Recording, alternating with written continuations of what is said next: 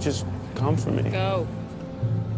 As someone who makes such a big deal about common courtesy, I'm a little taken aback, slash, a lot taken aback, that you would take my patient, my patient, out of the hospital without my permission. But back. Shut up. I'd Stop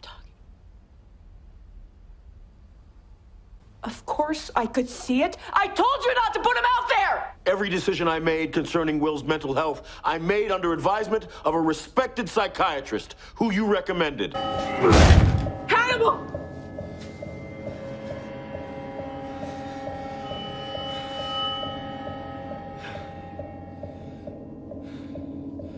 Where's Jack? In the pantry. You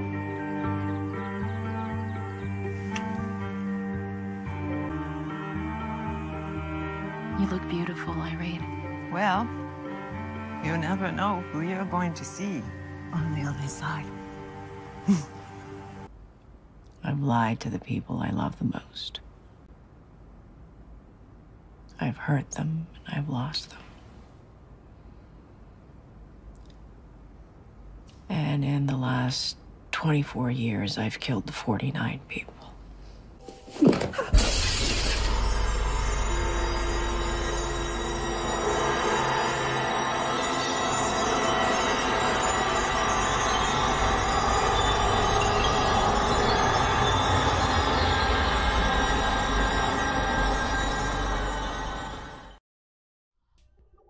Welcome everyone to Dead Talk Live. I'm your host Viz, and uh, oop, Carol, do you? We have an echo. I want to welcome our very special guest tonight, Carolyn Dhavernas, who we all know as Dr. Alana Bloom from Hannibal, also the star of Mary Kills People. Carolyn, thank you so much for being here with us tonight. How are you doing? I'm great. Thank you. Thank you for having me. Absolutely. It is our pleasure. And just like we were discussing before the show, it's been five years since Hannibal aired its final episode. Does it still surprise you that deep, loyal fan base that the show has created? And do you still have people approaching you on the streets and recognizing you as Dr. Alana Bloom? Yeah, people still come up to me, and it's always so so fun just to talk to people who have seen the show and love the show. And um, it was such an important part of my life because first of all i got to work with bryan fuller again. I had done wonder falls with him many years before. Uh, bryan had co-created wonderfalls and he thought about me for hannibal. And bryan is very um, he thinks that he has his people, you know, and he loves to um, use them again, but make them do something completely different, Mm. which is so amazing because it rarely happens in this business. First of all, when you do something, people only think that you can do that one thing, and then they ask you to do that sometimes over and over again. So just to have someone that you love who writes brilliantly, who knows that you can do one thing, but who trusts that you can probably do something completely different. So Oh, yeah. That it really is is truly amazing. Um, and so yeah, I think it was a wonderful show that Bryan wrote. He took the books and made them his own, and he would pick and choose parts, and he wouldn't always follow the timeline of the books, Mhm. which I thought was very interesting. You know, he was very like wildly creative with it. That's, that's that's absolutely true. Now the show was recently picked up by Netflix, which I think is great because it's gonna allow the newer generation to watch Hannibal and get used to it. What are your thoughts on that? Well, of course, when I heard the news, I was thrilled. As you said, I mean, everybody Netflix. So, of course, it's a huge window that just opened for the show. And as you probably know, everyone is kind of hoping for another season. There mm-hmm. have been rumors since we've you know ended the show nothing is actually happening but there are talks and hopes and all that so i think if anything this could help a lot in that direction Exactly. Bringing in a newer generation. Like I told you, my my son is watching Hannibal right now. He's in the middle of binging it. Bringing the younger generation into the Hannibal uh, show, I think it's it increases the chances of it possibly coming back. Now, were Yeah. you familiar with the Hannibal Lecter storyline when you took on the role of Dr. Alana Bloom? Well, I had seen Silence of the Lambs and Hannibal, I think. Um, but I hadn't read the books, so I knew a little bit about it, but I didn't um, know it profoundly. Okay, You know? okay. Uh, now, how did you end up getting the role? Now, you said Bryan Fuller. Did did you even audition, or he already knew you and he gave you the part? He offered it to you right off the bat. How did that work out? Like we had done Wonderfalls. I was tw- 25, so maybe 10 years before we started. Um, yeah, Hannibal. Um, and he called me and said, "Can you read the script, see if you like it, and if you do, there are three female parts in there. Um, what do you think you respond to most?" And I said, uh, "I think Alana would be really interesting to play," and that's how it all happened. Wow, wow. Uh, that's great. It goes to show what you just said about him just having so much trust in his people to allow Yeah. you to read and actually, in a way, kind of pick your own character. Uh, Exactly. And also, he was kind of brave to choose me because I know that apparently that's what people seem to say to me. I look younger than my age, perhaps, mhm.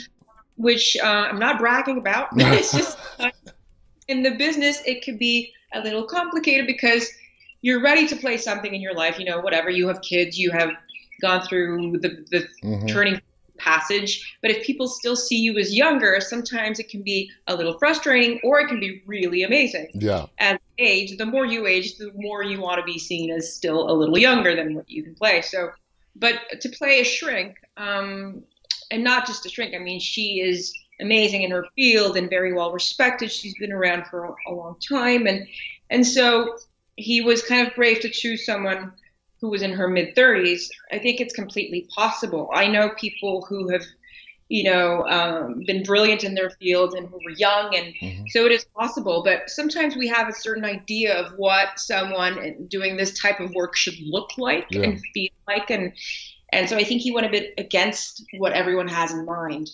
and I think that was great. Now, uh, to call Hannibal a dark show would be a huge understatement. How did you feel on taking on the role, uh, reading the scripts, the initial scripts, knowing how dark of a show this was going to be? Um, I remember when I moved to Toronto to shoot the show, I was reading a lot about the FBI and how they all started the behavioral unit in the 80s, and it was quite depressing to read. And when you read only that, the Hannibal books and the scripts that we were shooting, it became quite dark to deal with. And I was alone in Toronto in this little apartment, and I didn't really know anybody. And all of a sudden, I was sure that they were everywhere around me when I was walking on the street, you know, those words. so at some point I went, okay, I think I've prepared enough. Now I'm going to start reading and seeing other types of movies and just allowing, I think the character has sunk in and I, I'll be fine. So, um, yeah, it had dark, you know, I guess at times, but also we laughed a lot on the show, as you always do when you're shooting and you have these fake dead bodies that you can poke and you know it's it's a lot of fun as well I so but, you know the, the sets that we were most of the time shooting and were quite dark and they had an effect on me on my mood sometimes for sure yeah Absolutely. Uh, to me, when I was watching the show live on NBC, I was really taken back on how graphic some of the scenes were. Not for Yeah. cable TV. This is this was on NBC on prime time, and it was some really dark stuff. Uh, yeah they do a lot that i never thought that we could get away with for network television it's quite impressive It is. It's come a long way. Now, in the book, the Red Dragon book, uh, your character was a man. Uh, it was a Mhm. man, Alan Bloom. What do you Yeah. think about the idea of switching the character to Alana Bloom and into a female character? I think it was brilliant, and I think uh, Bryan was very smart to do that because he didn't. And I remember him telling me this. He didn't want the only female characters to be the victims, Yeah, and I think that would have been a huge mistake. I agree. Um, yeah, I think it was interesting to have a woman um, be the voice who talks to Jack and Hannibal and tries to reason them sometimes, um, you know, telling them over and over again, Will is fragile. Don't let him get too close. And no one listens because they're all obsessed about using this tool that he is, incredible tool to find the killers. Um, so yeah, I um, I really applaud that decision. It was great, and you were fantastic as Dr. Alana Bloom. I just want to put that out there. Now, how do you think your character uh, felt helping Hannibal institutionalize Will? Um, heartbroken because she was slowly falling for Will. She knew she wasn't supposed to, and that's what I like about her. She's smart she is brilliant in her field, but she has this attraction. And she knows it's a very bad idea because that's what she does for a living, help people. And you don't want to be doing that with the person that you love. And and it's a very dark relationship that could have she could have I mean been forced to see a lot of dark things with him and so anyway, yeah, I think she was very confused probably all the time because she was always asking herself, is he the man that I really yeah. think he is? Because I got really close to him and I really feel that I know him. But everything was messing with her mind because the proof of him doing this and that would come in and and so it was complete confusion all the time. So yes, heartbroken. I remember this scene. I think it's one of my favorite scenes from Hannibal uh, that Hugh and I shot when um, he's in the interrogation room and Jack is watching us, and um, he doesn't know that Jack is watching mm. us, and I know. And he talks about his romantic overtures, and it was such a beautiful scene where we couldn't say what we wanted to say to each other, but it was all kind of underneath mm-hmm. what could have been and never will be. It was a beautiful scene. It was a beautiful scene. Now, it's never really clearly explained to us in the TV series, and you sort of kind of touched on it. Uh, some people are split because, like I said, it's not explained. Did uh, Dr. Bloom and Will have a romantic relationship at any point?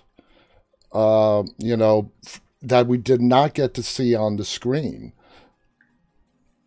I I don't think so, but perhaps they they did. Um, there is that kiss that we see on mm-hmm. screen, but she says to him, "This is not a good idea. I can't do this."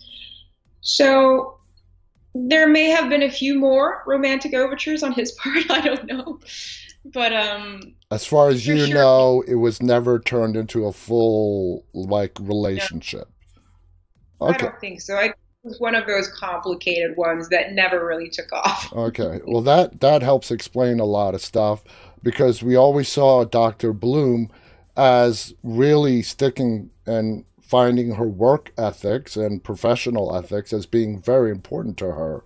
Now, um, how did you prepare for that amazing sequence of events in the season two finale when everybody finds out the truth. You know, Jack, you you finally realize who Hannibal is. It's an amazing sequence of events from when you walked in on him in the kitchen all the way to the bedroom. How did you mentally prepare for that? Uh, you know, set, you know, action sequence. I don't remember. I honestly don't remember. Um, it, was a long one to shoot because it was a finale. Like it was bits and pieces, and in in the house we would go from one room to the other, and and the the stunt you're talking about that right yeah. when I fall out the window, and yeah. Um, well, that was fun to do. Of all the stunts I've done in my life, I think that's the most one of the most memorable ones because I had to fall from I don't know I don't remember the height, but it felt something like ten feet. Yeah, it was a big fall, and wow. I, I would my back all day. It was a pretty long one. It took a toll on my back, but I was kind of proud at the end. it was great. It was great. It was amazing. Uh, I mean, you played a very strong character, confident yet stubborn. All right. Now, when the at the end of season two, when the truth is finally revealed, what kind of impact did that have on Dr. Alana Bloom? I'm sorry, I, I was thinking of something while you were talking. Sorry. That's okay. because you were saying it's great that the younger generation on Netflix will get to know Hannibal. And when people talk to me about Hannibal, usually um, they were young women.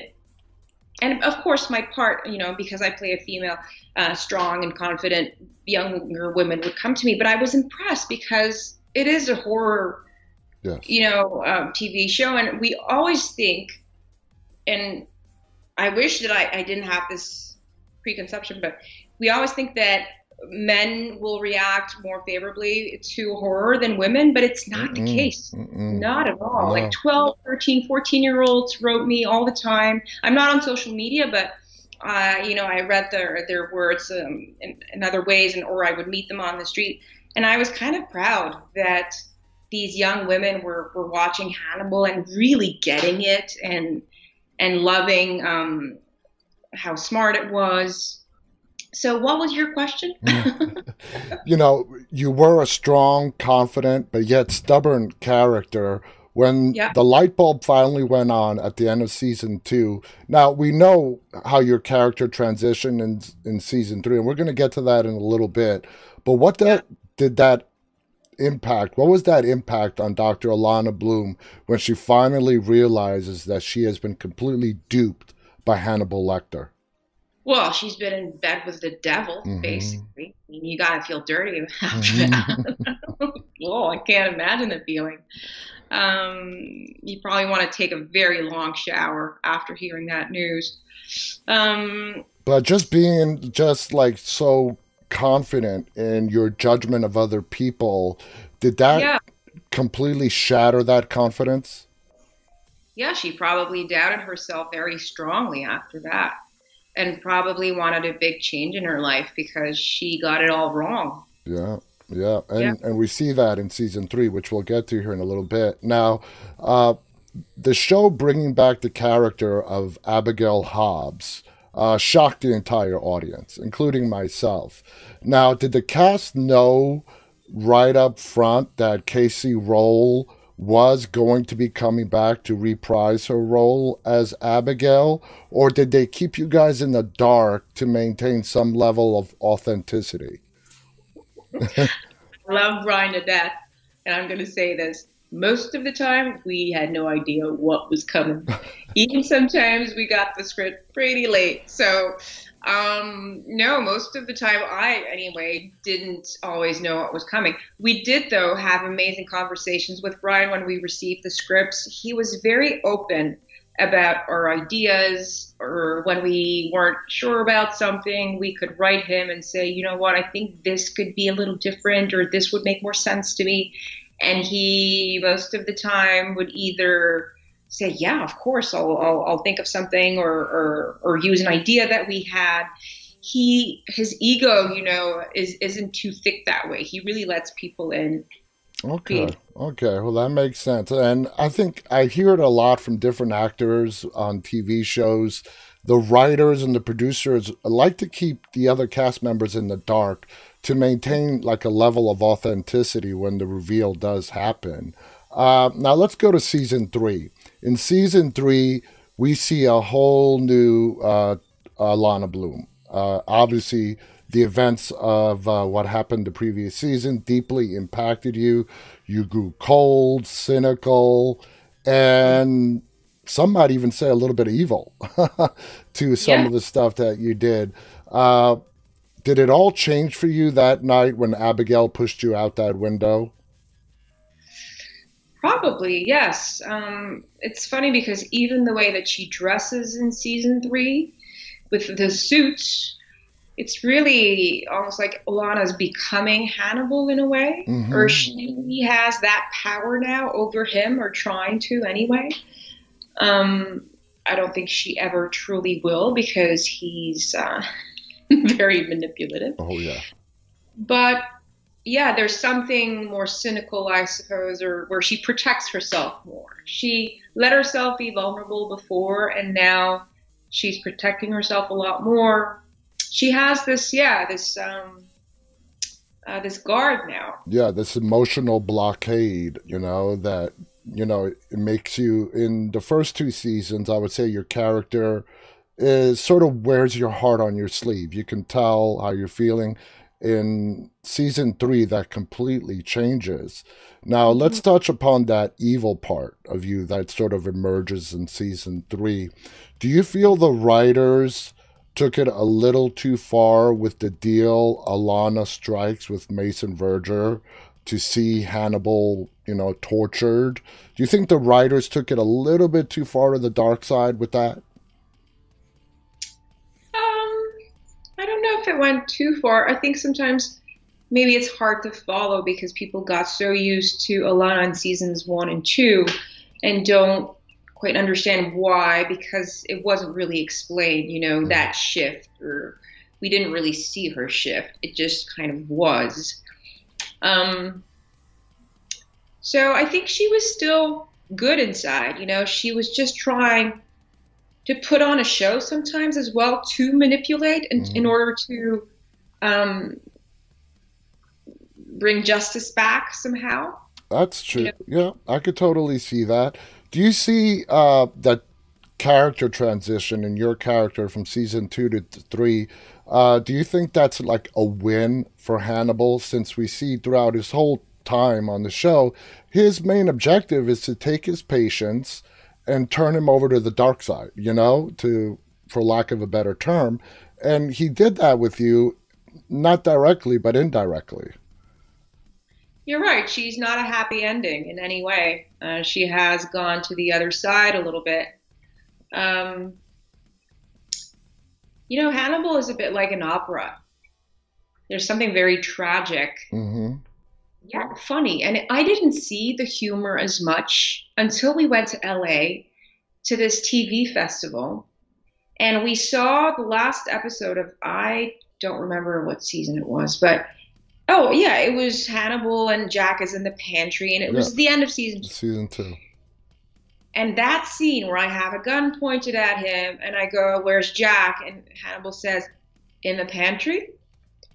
The audience laughed so hard, like it was the biggest joke of all time.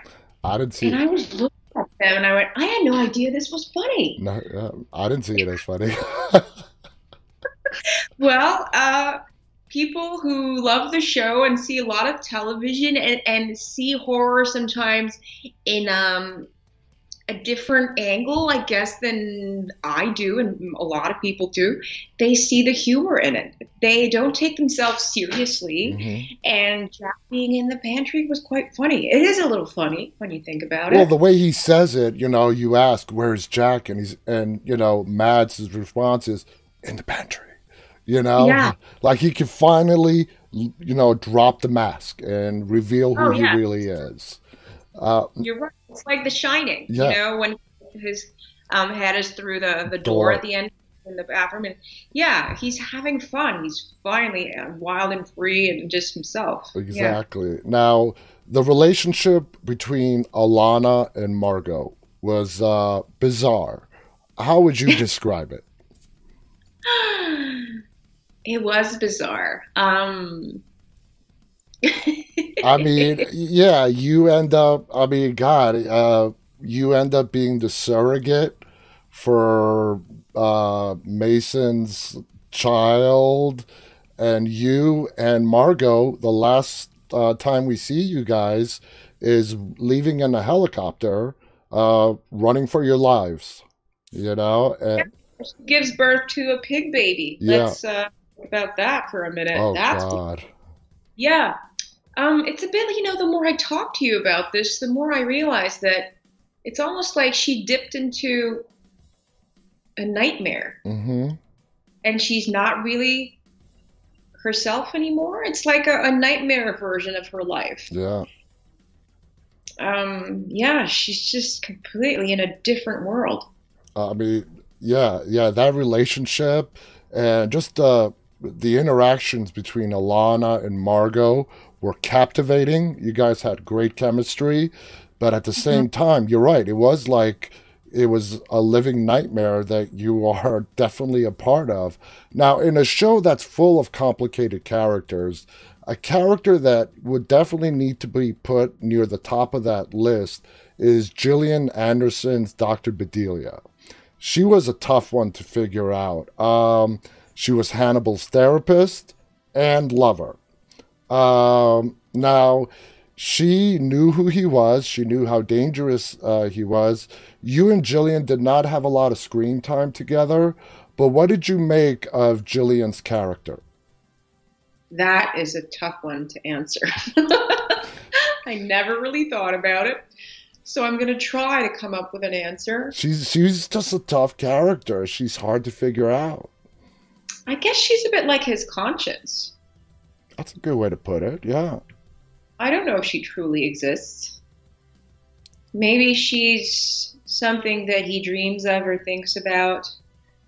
Um, and in a yeah. sh- in a show that is kind of uh, artsy and how it's filmed with the amazing cinematography, maybe she is just a figment of his imagination, uh, bec- because she does she does partake from what you know they hint in the cannibalism.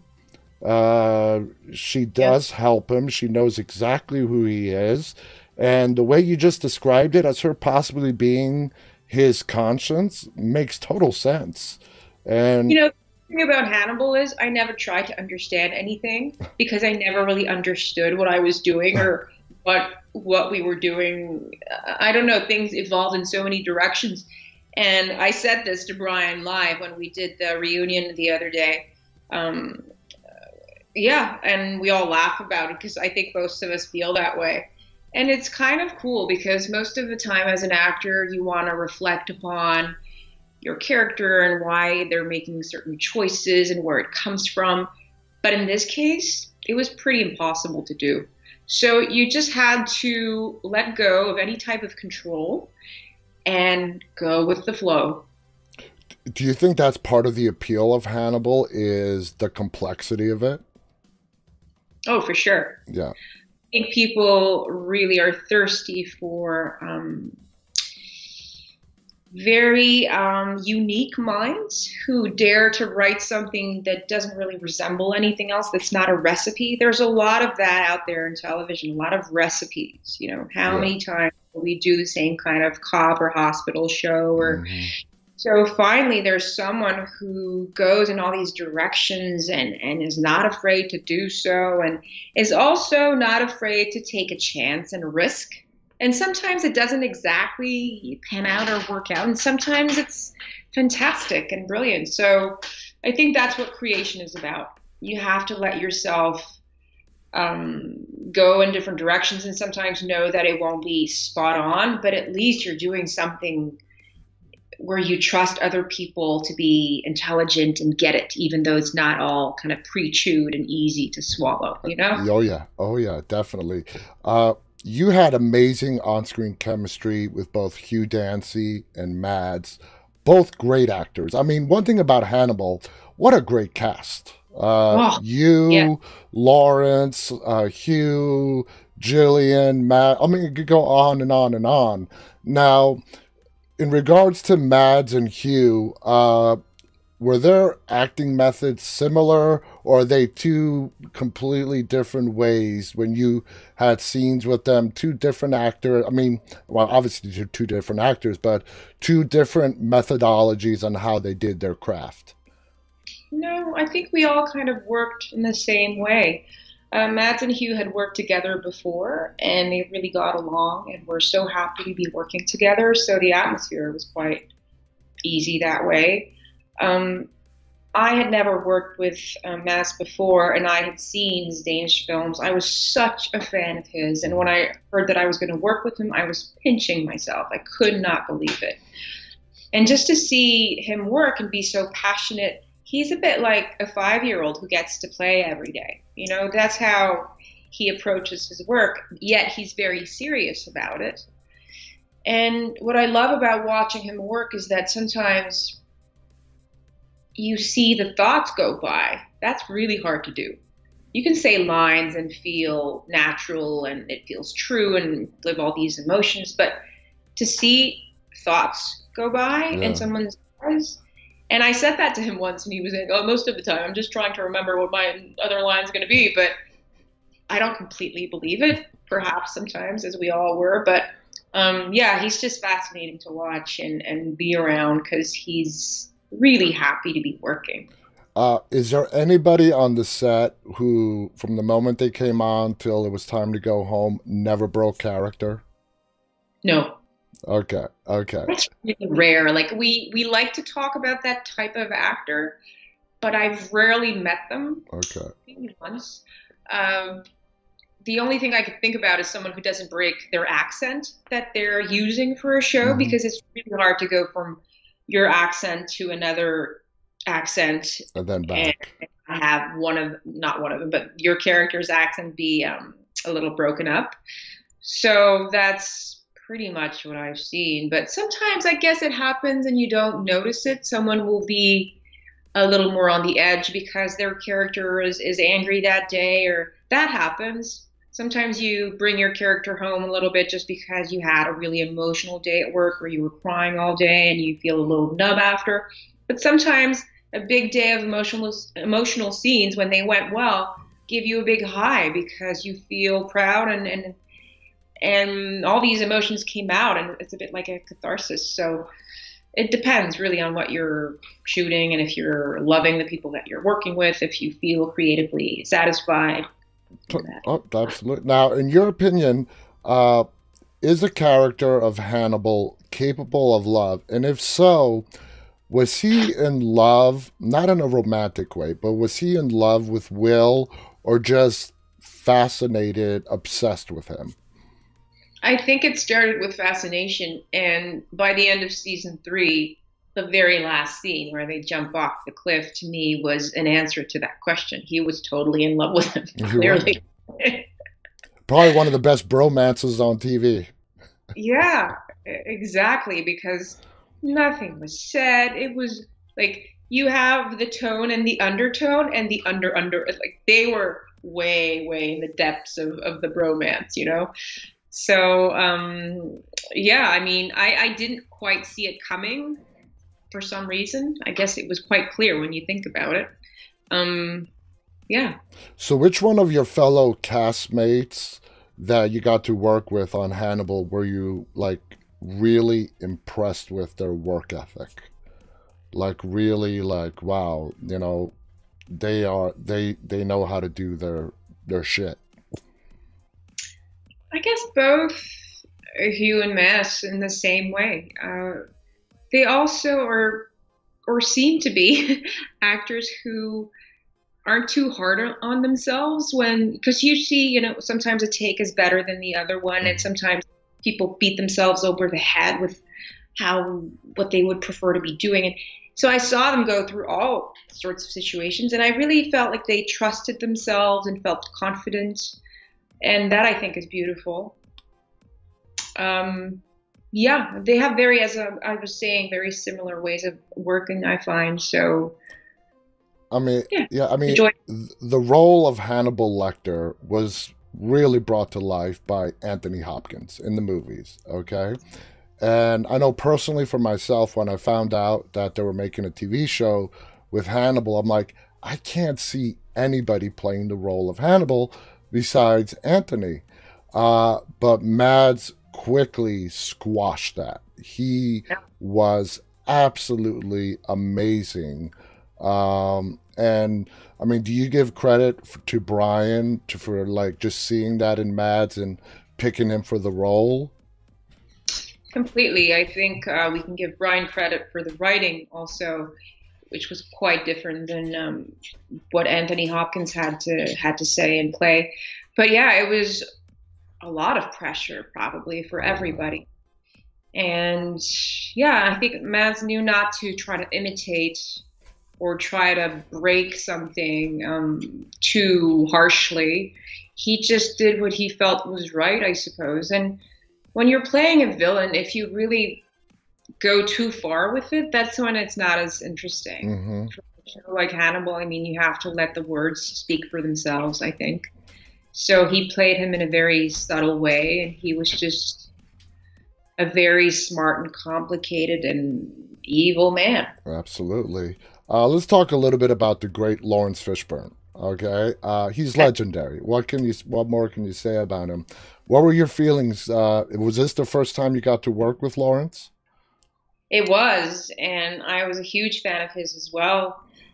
And I don't think I ever got over the fact that I was working with him during the three years. You know, I remember once we were flying, I don't know where to, but I was sitting next to him on the airplane, and we were just having a conversation, conversation as colleagues do, and and still then I was thinking, what? I'm having a conversation on a plane with Laurence Fishburne. Oh, How is that even possible? And he was just so simple and and truly interested in what I had to say, and so it was yeah, it was a beautiful experience to be able to work with him. And we had really cool scenes where we would butt heads, and I felt really privileged to have these scenes to play with him. You two had great scenes. You're right. You two did butt heads. You uh, you oh. were not shy of letting him know exactly your opinion in how he was treating Will on the show. And that's what made your guys' chemistry on the screen really awesome. Uh, yeah. You know, two great actors seeing them do their thing was just it was just phenomenal. Did you notice any cast members like you know going to Laurence for advice or studying him in any way? Uh, you know, just because. When you work with someone that you admire, most of the time you just try to do your own thing and do your best and just be an equal to them the way in any way that you can. Um, I don't remember that happening. Okay, okay, that's cool. Now, uh, who was the person that kept the show light? In between takes. Uh, who was like the jokester, if there was a jokester, somebody who really, or a group of people that kept uh, the the set light in in such a dark show. Well, there was that trio with Scott Thompson, mm-hmm. you know, the three in the lab, and they were um, the comic relief of the show. So, of course, the jokes were flying there. Um, who else was? I don't know that there was one funny that stood out really. I, I think everyone had their sense of humor. Yeah, I'm not. I don't have a. Did you guys sense like the importance of like in between takes? Okay, this is such a serious and dark show. We gotta, you know, we have a job to do, but in between these takes, you know, let's keep things light. You know, not get too too serious about ourselves and our and the jobs that we have to do. Yeah, well, some days that's what happens. Other days you're a little more concentrated and focused. It depends on what you have to play. But yeah, I mean, when we had the dinner scenes too, we had this amazing food and and it was they were fun times as well because Janice Poon, who did the um I don't know how you call that, but she was the one who created the menu and the food, and she did such a great job.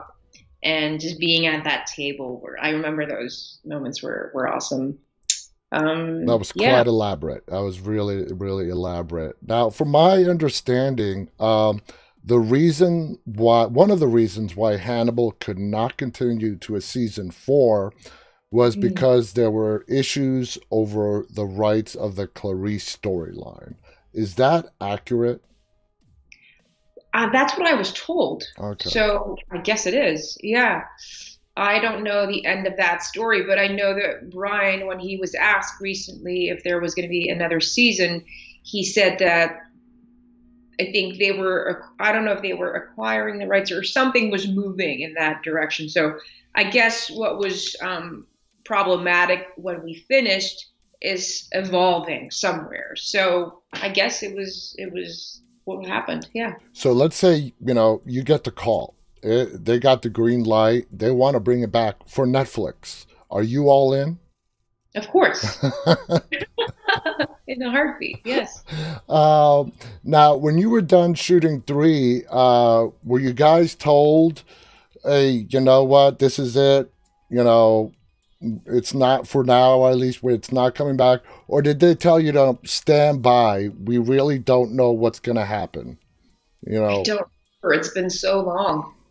We probably heard a couple months later, I suppose, when we were on the air. That's most of the time. That's what happens because they wait to see what the ratings are and then what the other shows that they have coming are going to be. And but I don't remember. Um, it's been really a long time. I'll tell you what. With it now being on Netflix, I really, I'm, I'm, I'm, hoping. Once I saw it on Netflix, I'm like, all right, this is definitely something Netflix could get behind and have it be a huge show for them. So I'm hoping we'll see. Now, you you mentioned how season three ended. Uh, Will and uh, Hannibal going over the cliff, literally. Do you like how they left the storyline, how they sort of wrapped it? If it was the last episode, it gave people some closure that they're dead or that if it does continue, they can both be brought back. Do you like how they did that? Yeah, well, it goes with the rest of the show. You never knew if someone was really dead on Hannibal because if Bryan wanted them to come back, he found a way, and yeah. it would fit into that operatic, crazy world that he built. So when I saw the two jump off the cliff, I thought, oh, how are they going to come back? But it could very well be something someone imagined or something that actually happens and then we're in a different world or I mean, yeah, I mean, just because they went over the cliff, that's all we see. That can doesn't mean they're dead. So that's why I personally I liked it because if there is no season four, it never happens. It's a mm-hmm. great way to end the storyline. If they do decide to go to season four, you can definitely bring them both back. Uh, now let's talk about Mary Kills People. Okay, your yes. star, your starring role uh, on the Canadian show that was picked up by Lifetime here in the U.S. What was your initial reaction to taking on the lead role of an Angel of Death series? Well, I was very impressed with Tara Armstrong's script when I read the pilot. It was her very first show she was so young, and she was bold enough to write about death mm-hmm. and to make it something that wasn't a big fat drama. She had a lot of humor. It was also a thriller at times. It had its um, sexy bits, and so I really liked the tone of the show. I had fun as an actress because I got to go from dramatic scenes to funny scenes to sexy ones, and that's really what you want as an actor, you know, being able to play in all these fields and and have fun. Yeah. And so, yeah, and to be, of course, um, there every day and really get a feel of, of, of your crew that you're working with and your cast and building a family is always a beautiful feeling. And to really dive into a character big time, you know, because sometimes when you're there once in a, in a while, you, it feels like you have to um, rebuild every time. But when you're there every day, you're just back in your slippers. Exactly, exactly. Now, you know, in Mary Kills People, you play a doctor again, totally different type of doctor. Yeah. Were there any similarities that you maybe drew on from Alana's character into Mary Harris's character, or did you no. completely separate those two in your mind? I never even thought of Alana when I played Mary. Oh, okay. No, they were such different storylines and shows and characters. Yeah. Now, one of the things that I found interesting about the show, Mary Kills People, is again, it's about assisted suicide. It's illegal where you guys are doing it. Uh, why the need to have your partner record people giving their consent? did Mary feel like if they got caught, this is my get out of jail free card, even though it won't make a yeah. difference? I think it was, even though they weren't legally allowed to be doing what they were doing, had they been caught, they would have had consent, at least. And I don't know if that's worth anything in court, but at least they had that, I suppose. I think that's why they did it. Yeah, the way I could see it is maybe bringing down a murder charge to manslaughter. But how many people did you say you killed in that confessional? Like 49 over the past 24 years? Was that how many? something like that. Wow, yeah. wow. Now the show consists of three six episode seasons, which was very well received by the fans and critics. Were you surprised that it did not go beyond season three? No, because we knew while we were making season three, and it's interesting because you were mentioning Hannibal. Did we know? We didn't know, but uh, Mary, we did know, and so they got to really wrap up the story the way they wanted to end it, and we got closure, you know, for the story, but also amongst us creators, you know, colleagues. Exactly. We knew that it was going to be over. And it's a very satisfying feeling to be, it's an empowering feeling because you're not being told, okay, it's over now. And you're like, oh, well, how did, because sometimes it feels like you can only keep a promise on your end, but the other end doesn't have to, yeah, you know? Yeah, yeah. And so, um, yeah, it was satisfying that way. And I think the writers knew that they had written the show that they wanted to write and that they were ready after that to move on to something else. And I think that's a wise decision because sometimes when shows drag on and on, I feel like the better portion of the show was, you know, usually the first couple years. And after that, sometimes the show remains really interesting and good. But I find that usually the char- the characters have all dated each other and and you kind of get sick of, of the show sometimes and you want to watch something new and exactly. different. And also, as an actor, after three years of playing the same part, most of the time, I think you're ready to dive into something else and try something new. Yeah. So it's perfect. Yep, yep. And that's how it goes. It reaches its peak, then after so many seasons, the viewership does start to go down. Now, something interesting happened with you in Mary Kills People. You went from starring to also becoming an executive producer on the show. Uh, what was that like being in, uh, the executive producer on a show that you were starring in? It's a very symbolic title, I think. You know, the the difference on that show for me was that I felt like I could really participate when I read the scripts. I, and I did write to Bryan before, but it was a different kind of um, participation. And I could write, um, you know, when I read the scripts, Tara or the other writers, and and really kind of get into the structure sometimes or the I don't know the, the details of the scenes and really speak my mind.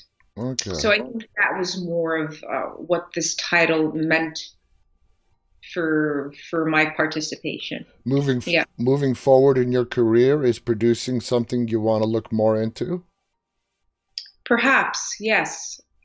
I don't really know what's ahead of me right. I just did a French Canadian TV show and I'm back now with um, reading scripts and not really knowing what's ahead. And I've been thinking about that lately. I don't have an idea yet, but I would love to start a project from scratch and maybe find something that I want to play. I've always been shy that way because you don't really have control over what you're going to play. So I, I rarely feel allowed to dream about something very specific. Um, it's a question that really comes back almost every time I do an, an interview is what kind of role do you want to play next? What have you always um, dreamt of playing? And I never really know what to say because yeah. I don't let myself go there. Yeah. So I would like to let myself go there and imagine something and see if I can make it happen, perhaps. We'll see. That sounds great. Now, season three of Mary Kills People has not been released to us here in the U.S. Um, do you know why? Are we ever going to get to see season three of Mary Kills People here in the United States? Uh, I don't know. I guess, you know, Lifetime decided to go uh, separate ways, and I don't know what's going to happen. I really don't have an answer, unfortunately. Well, hopefully one day it will be released, at least on, you know, a streaming service or video on demand. Uh, Are there episodes on YouTube? Uh, no, not full ones. No, no. And it's not, you know, we have, there's so many streaming options these days where you can buy seasons or episodes. And I've looked far and wide, and season three is literally not available anywhere. That. Oh, that's, yeah, that's it's a, a bummer. It really is a bummer. Now, uh, in the little bit of time that we have left, you were in one of the most, in my opinion, underrated horror movies in the last 20 years, and that's Devil. Okay? Uh, starring uh, Chris Messina and Logan Marshall Green. It was loved by fans, critics, everyone. Highly underrated, in my opinion. As a fan, what did you think of that movie? My God, it's been so long. Um, it's been 10 years. To, yeah, 10 years. Exactly. So my memory is, is failing me right now. And I had a very small part in that movie. Yeah, so you played the coroner. Uh, but basically, the idea of people being trapped in an elevator and yeah. they've all committed prior sins and the devil comes in and infiltrates them. There's every every attempt they make to try to escape is blocked thwarted. Uh, i mean how did you get the role? Uh, even though it was a small role as the coroner how did that come your, across your way I auditioned for it. I remember I taped from my house in Montreal, and they received it, and that's how it happened. Um, but as I was hearing you describe the elevator, it, it struck me it's like the opposite of heaven. You know, it's like they're supposed to be going up mm-hmm. and be judged for their sins, but it's the devil doing the work instead of the positive force that one hopes for. Exactly so it's an interesting metaphor. now you've been in the entertainment industry since you like were like eight years old. I think your first gig was like doing a voiceover when you were eight. Uh, was it you just being a natural performer, or was it something that your parents uh, just influenced you to try out? Well, both my parents are actors, so that's how it all started. Um, my dad did a lot of dubbing. He still does. So he uh, translates as an actor American movies most of the time into French. And so they were looking at the time for kids to play the kids. And so I started dubbing. And eventually I joined my parents' agency for on camera stuff. And when I was 11, I did my first TV show and film short after. And that's when I really fell in love with my job. And so I can't really say that my parents pushed me into it. I don't think that I would have asked to do it um, when I was eight, the dubbing. But after that, I was certainly the one saying, I want to do more. And if you, because my parents were saying, you know, you're starting high school, we have to be careful so that you, you really put your, your studies first. And I remember saying to my mom, I wasn't serious, but I said to her, if you don't let me work as an actress, I'm going to run away from home. and then she laughed and she said, "Okay, you true you truly want to do this. We're going to make it happen." And it was perfect because I got to go to high school and I wasn't taken away from school. I didn't do any anything from home, but I did skip a lot of days and I would get help from the teachers, but I still had a life at school, which I think is so important for teenagers. Mm-hmm. my group of friends, the 14 of us, we did everything together. And so I don't feel like I missed out on anything. I feel like I had two lives that really functioned well together because I was good at school and I was working really hard to be good at school and to be good at work and and everything came together. But I remember at some point I was very tired and I had to take some time off when I finished high school and just take a breather and I decided to not study to become an actress since I was already working mm-hmm. and was moving to New York and meeting a wonderful agent who is still my agent, by the way. We've been working together for 20 years now. And so, yeah, it was a different path. And it was an awesome path, and I would never change it for the world. Oh, that is such a great story. Uh, final question. Um, in a profession that you have to deal with so much rejection, what would you say was your biggest break? It's funny, I don't feel like I ever had a big break. It was always a slow and steady climb. I never had the one part that really kind of. So, which is great since I started young because I wasn't all of a sudden put in a very different position and situation. Yeah. I got used to everything at a slow pace. I guess Wonderfalls was a big um, change because I had never done comedy. All of a sudden, I was the star of an American show. Um, it's a lot of pressure. I was so tired, but you know, doing my best to survive the TV schedules and and so that was a big shift for me then. Unfortunately, the show was canceled after four episodes, and then it was picked up again by different networks and all that. But um, I guess that was a big um, a big break in a way. Yeah. That's awesome. Now, I know I said that was the last question. Did Hannibal change your life at all? Uh, just the popularity of it, like before Hannibal, after Hannibal. Did you notice a difference? that it changed my life, but it did. I guess people in the business know my work a little bit more, especially in America and the rest of Canada. So yeah, I guess uh, for Mary Kills People, had I not done Hannibal, maybe they wouldn't have been so um, convinced to hire me mm-hmm. right off. I, I don't know. So I guess it gave people trust in my work for sure because it was a very well respected show. It, yeah. it was great, and you were great. And Caroline, we are out of time. Uh, I uh, can't believe this hour just flew by like that. Uh, thank you so much for being here with us. It was fun. And hello to everybody. Hello. Thank you. They they love you. Hearts are going up. Uh, it has been my honor to talk to you for this last hour, guys. Thank you so much for watching. Uh, we look forward to seeing you on different projects and maybe even on Hannibal again. We shall wait and see. Uh, guys, stay safe. I'll be back on the air again tomorrow night. And until then, stay walking. Good night, everybody. Good night, John.